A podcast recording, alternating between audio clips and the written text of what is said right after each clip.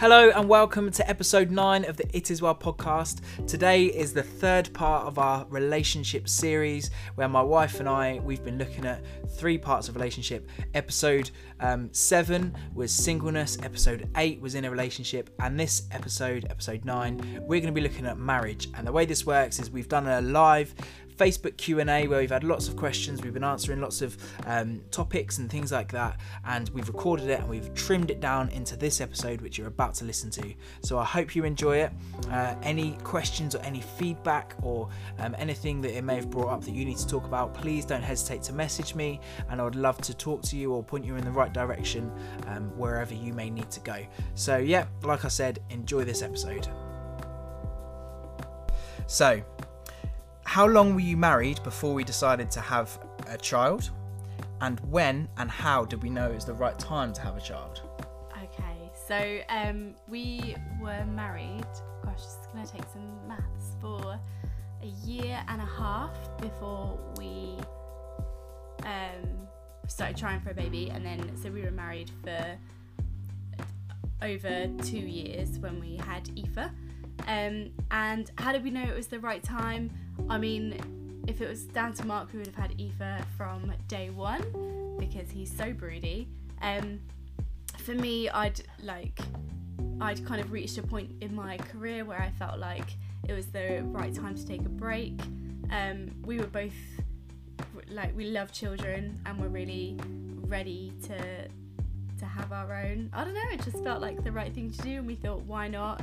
I think you can overthink these things. Like, you'll never have enough money. You'll never have like everything you need together to have children, but um, but somehow like you get by and you manage, and people do, and we really trust that God um, had it that this was the time for us as well.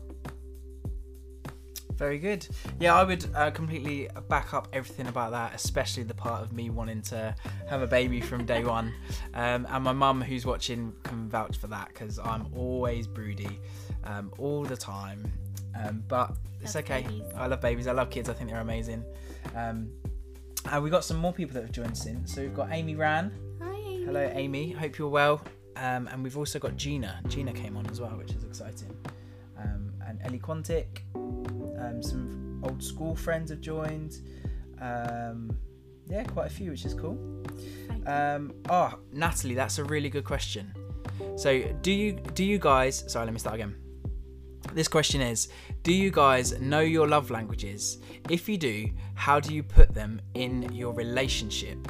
So, Rachel, what's my love language? Your love language is physical touch and words of affirmation as well. Yeah, What's my love language? your main one is acts of service. Mhm. Acts of service.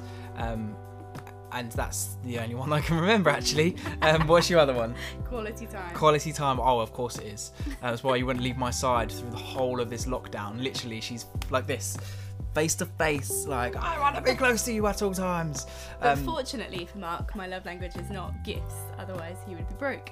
yeah. Um, yeah, uh, we love the love languages. So Dr. Gary Chapman um, kind of devised these love languages, and you can read the book about it. You can do an online test. It's really, really fun to do as a couple, um, and they can change as well. I think over time, but generally they're quite fixed. And you can do it for relationships, for um, work colleagues. Like you can do them with your children. They're brilliant. Um, and basically, it's how you like to receive love and also how you like to demonstrate love. Um, so, what's really interesting with love languages is, for example, mine. One of mine is acts of service. So I feel very loved from Mark when he does something for me. But also, I have to be careful because then my way of demonstrating love and showing love is doing something for him. But that's not his love language. He receives love through physical touch. So he likes a hug all the time. And he and he likes to be told how much he's loved and, and why he's loved and things like that. So I have to be careful that the way I like to receive love and the way I like to give love is not actually the way he receives love. Um, and I have to remember that when he does something like a word of affirmation, um, you know, talking me up, telling me he thinks I'm wonderful, that's not the way I receive love, but it's the way he gives it, and I recognise that in him. Um, this is a really long-winded explanation, but I just I love love languages, and um, I think the biggest thing you can remember is just because it's how you show love, you need to remember that they show it in a different way, and that is them showing that they love you. And also, how you can really hurt each other is hurting each other through the love languages. So, um, for me, like, not spending quality time with me is a real kick to the stomach because that's my love language. So, Mark will know that that will upset me more than him forgetting to get me a birthday present, for example. Yeah, and I also think um, with the the words of affirmation one is that's that's my love language, but it's not necessarily Rachel's love language. So I'm always telling Rachel that I love her all the time, like love you, I love you, all literally all the time. And I remember once Rachel said to me like, "Can you not say it?" Because it, it's going to run out of meaning, and it, it, it, doesn't mean the same if you say it all the time, um, or words to that effect. And um, I like Rachel saying, like, I felt really hurt. Obviously, Rachel hadn't done that on purpose, but I felt really kind of um, gutted about it, and I was like, oh, but it will never run out of meaning because I mean it every single time I say it. Um, so that was a real kind of gutting moment, and also I think it's so important because not everyone's love language is physical touch. Um, so if you if you go and hug someone and they're not a hugger, um, then you're gonna potentially upset them, pee them off, scare them away. Um, and the way this comes into relationships is is understanding e- each other's, because um, then it, it will. If I'm having a bad day, Rachel knows that I just want to cuddle up and watch a film.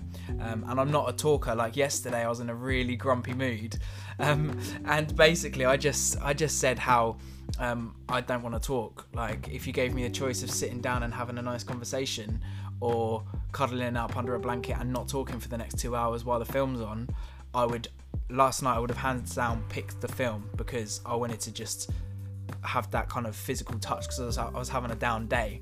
Um, but yeah, hopefully that explains it. And if you don't if you haven't heard of love languages i really strongly recommend that you look into them.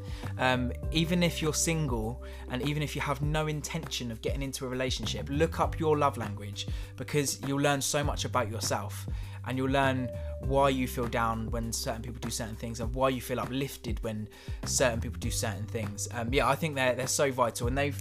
Um, I'm not sure if Rachel said this already because I wasn't really listening because I was sorting out some other bits. That sounds very rude. I'm sorry. Um, I love you. Um, they're doing ones for children as well. Um, so the love language of children, because every child has a love language as well. Um, and I know, I know, children can be really hard to read, but every child has a love language, and also they're doing one for parents as well. So for parents to understand their children, um, and for parents to understand each other. Does that make sense? Mm-hmm. Um, so yeah, love languages is a great one. So thank you so much for that uh, question, Natalie. There's a phrase in in marriage and in relationships called the honeymoon period. And basically what this is is obviously when you first get married, the start of your relationship, you go away on a honeymoon and you go off and you do whatever. So we went on a cruise for 2 weeks. It was absolutely amazing. It was a dream. Um, and we're still paying it off now. But yeah, so we went off on this cruise for our honeymoon, and that was the first part of our marriage. And there's a lot of people that say a honeymoon phase is your first section of your marriage, whether it be however long, it's your first section of marriage, and it's always the best section, and that your honeymoon phase comes to an end, and that's when it goes downhill. Um, but I, I believe that the honeymoon period, as people call it, is an a whole load of rubbish. It, it is it doesn't exist. I don't believe that there is no such thing as a honeymoon period. Um, and if it is, if there is, then it will last as long as you allow it to.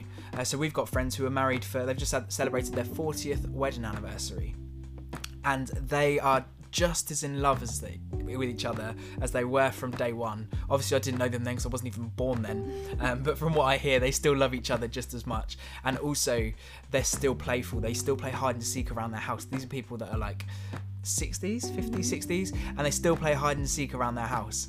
Um, obviously, they are going to be 60s if they've been married 40 years. Uh, but yeah, so they play play hide and seek. They shoot each other with Nerf guns. They play all sorts of games all around their house. They go off on these holidays. They go off on big adventures. And for them, they're still in their honeymoon period, and that's been 40 years of fun and learning about each other. So, um, yeah, I believe that the honeymoon phase doesn't end. Um, it, it, ends when you allow it to. And for me and Rachel, we're still in it. Um, yeah, we have our down days. We have our days where we're um, we're not getting on as well as we normally do, but that's natural because you're human beings. And again, with love languages, it peaks and troughs. You have moments where you need certain things. Um, and we, we, we're not an argumentative couple. We have our fallouts, uh, but we, we don't shout at each other. We don't raise voices. We don't slam doors. We don't do that kind of thing. Um, I used to as a teenager, just ask my parents. Um, but yeah, we're not like that. So we're still in our honeymoon phase now, and it will last as long as we allow it to. Um, so yeah, also, I think the honeymoon phase can be a misleading concept anyway. Like, I know other couples who their first year, two years of marriage was really hard. So, the idea that everybody should have this honeymoon phase, I think, is quite damaging to the couples who, for whatever reason, just struggle in those first couple of years. So, yeah, I think just wipe the concept of honeymoon phase completely and just enjoy marriage. Did having a baby change your marriage? Yes. Care to elaborate? uh, yeah, of course it did. In uh, I think in a really fun and new way. Like I don't, I don't think it was a bad change. Um, but yeah, it changed. Our our priorities are different. Not that um, our children come above our marriage. We think our marriage is um, the most important relationship here on this earth, um, like between two earthly beings. So we we think that our like that mar- uh, that relationship's the most important, but our priorities in terms of looking after our daughter and making sure that she's healthy and happy and well is is obviously both of our priority. Um, so yeah, we get maybe less time together to do things because we need to obviously do stuff for her. Um, and you know, logistically, we we can't just go out at, at, the drop of a hat and leave her, so we have to take her with us or um, find other arrangements. So yeah, it did change us, and it changed um, us in terms of kind of, I guess, our responsibility to each other. Like it's it's my responsibility to look after Mark in a way that he can be a good dad for her, um, and it was Mark's responsibility. And definitely, when we first had her, he really took on the role of caring for me um, as a priority, I'd say, so that I could care for our daughter. Because obviously, in those first few weeks, it was a lot of just feeding, cuddling, um, things that that a, a, lot of it only I could do. Um, so Mark just completely took over, kind of looking after me, making sure I was fed, happy, comfortable, um, and kept it private for us in our home. Made sure that we didn't have too many visitors. So yeah, we, we just had to take on different roles. Um, but I think for the for the better. We've never really asked each other that question, but um, it feels like our relationship is at, at its best point today than it was yesterday, than it was the day before, etc. etc. Yeah, I think um, it does. It changes your life. Of course, it does. It changes. It changes your marriage, changes your life. It just changes you as a person as well. Um, and it can't not because all of a sudden you're responsible for this innocent being that had no choice in the matter. like Aoife, our daughter, who's currently sound asleep upstairs, she didn't ask to be born. She didn't ask to be put with Rachel and I as parents.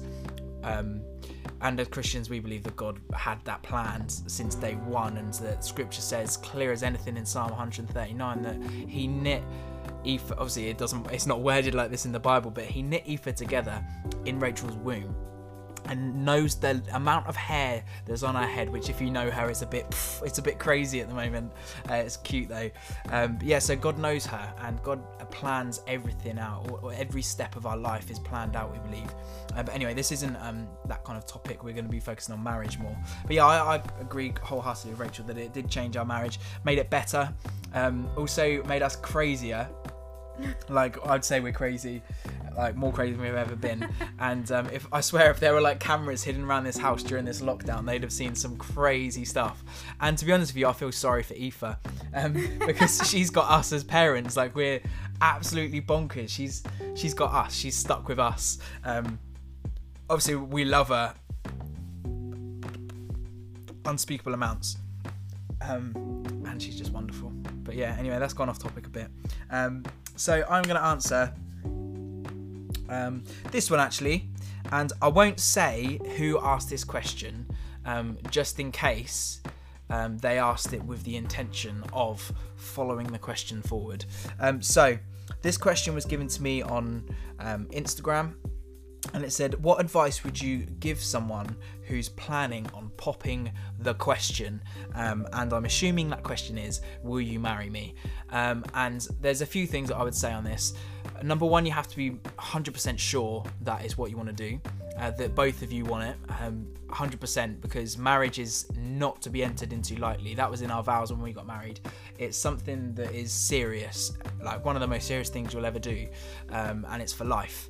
And obviously, there are certain circumstances in which marriages do break down, and the statistics on marital break marital breakdowns is just insane. I think it's like 50% of all marriages end in divorce. I think it's even worse than that in the States. Thomas, if you could clarify, um, if you know, obviously.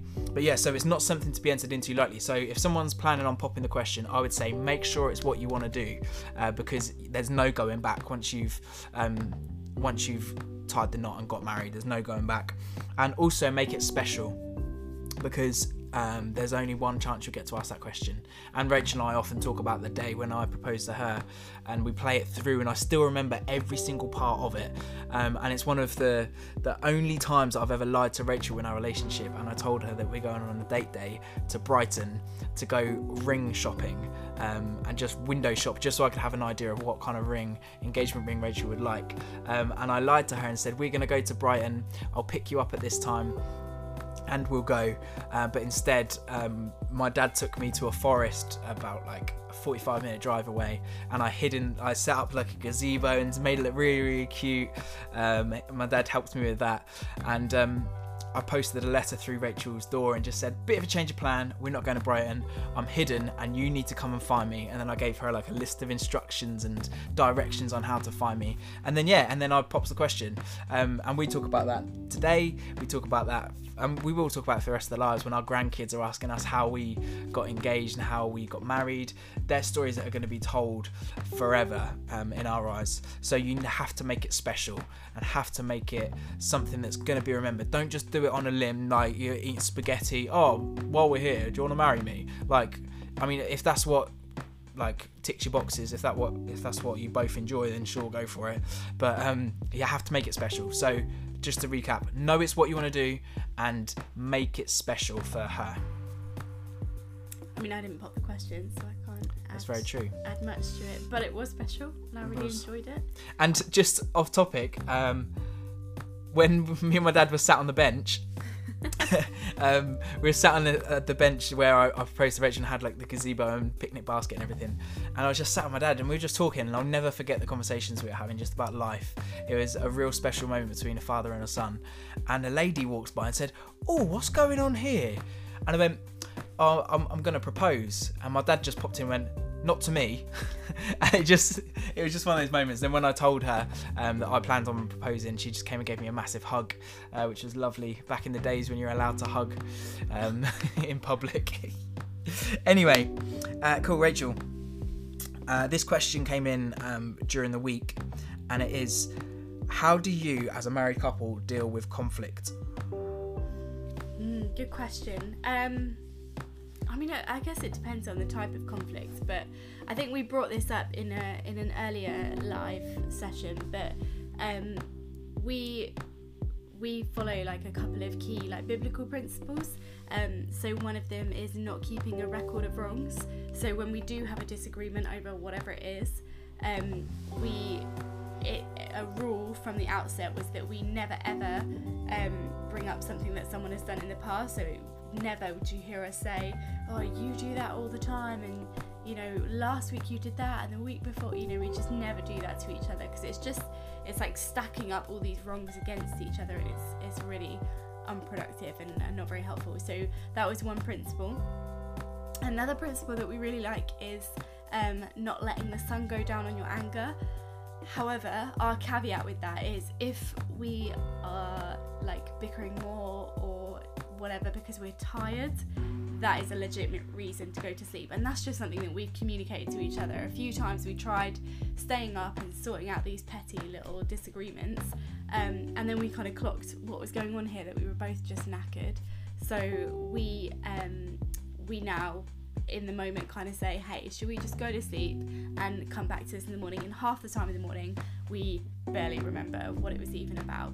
Um, so we just communicate that to each other and make sure that um, like we know the reason behind the argument. Um, we also we're not really like silent treatment, like punishing kind of people in conflict. Um, but we again a caveat with that is sometimes we need some time apart just to kind of like deflate the situation and then come back and, and have a chat again. I remember once we were arguing in the car, can't remember even what it was about, obviously. Um, and I think Mark said, Right, I'm going to turn on the radio and we're not going to talk for five minutes until that clock turns, whatever. And, and actually, we both just needed some silent time, not to punish each other, but just to kind of take some of the heat out of the situation. And then we resolved it like really quickly after that. So, um, so yeah, I think all of those things have to be used very carefully. Don't use silence as a punishment. Uh, definitely use it as like um, a time to just de-escalate the situation.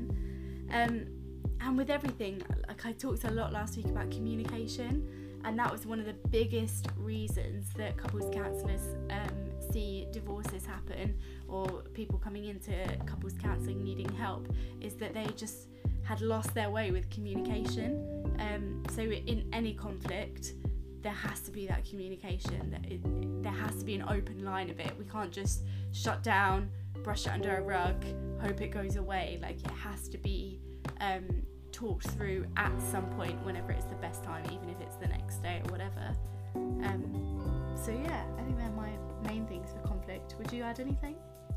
Um, I think it's also remind reminding yourself that marriage, like I said, marriage isn't entered into lightly, um, and you can't get out of it. So, like, if you're having an argument, you can't just walk out the door and not come back. Um, especially like obviously Rachel and I, we own this house together.